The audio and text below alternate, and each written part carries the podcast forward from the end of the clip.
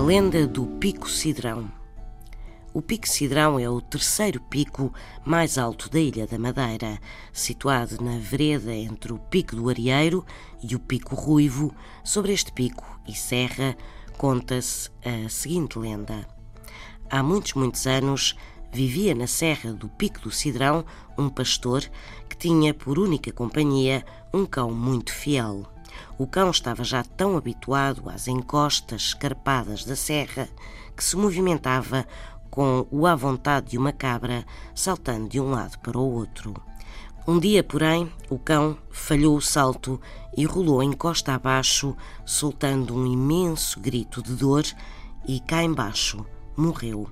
O pastor ficou de tal forma desolado que interpelou Deus, dizendo-lhe: Maldito sejas que me tiraste o meu único amigo, antes tivera oferecido a vida do meu cão ao diabo.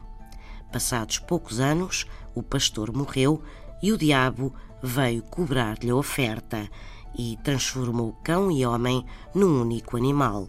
E diz quem sabe que os uivos que se ouvem e que dizem ser o som provocado pela passagem do vento entre as pedras são afinal os uivos desta criatura, meio homem, meio cão, que habita o pico cidrão e a que chamam o bicho cidrão.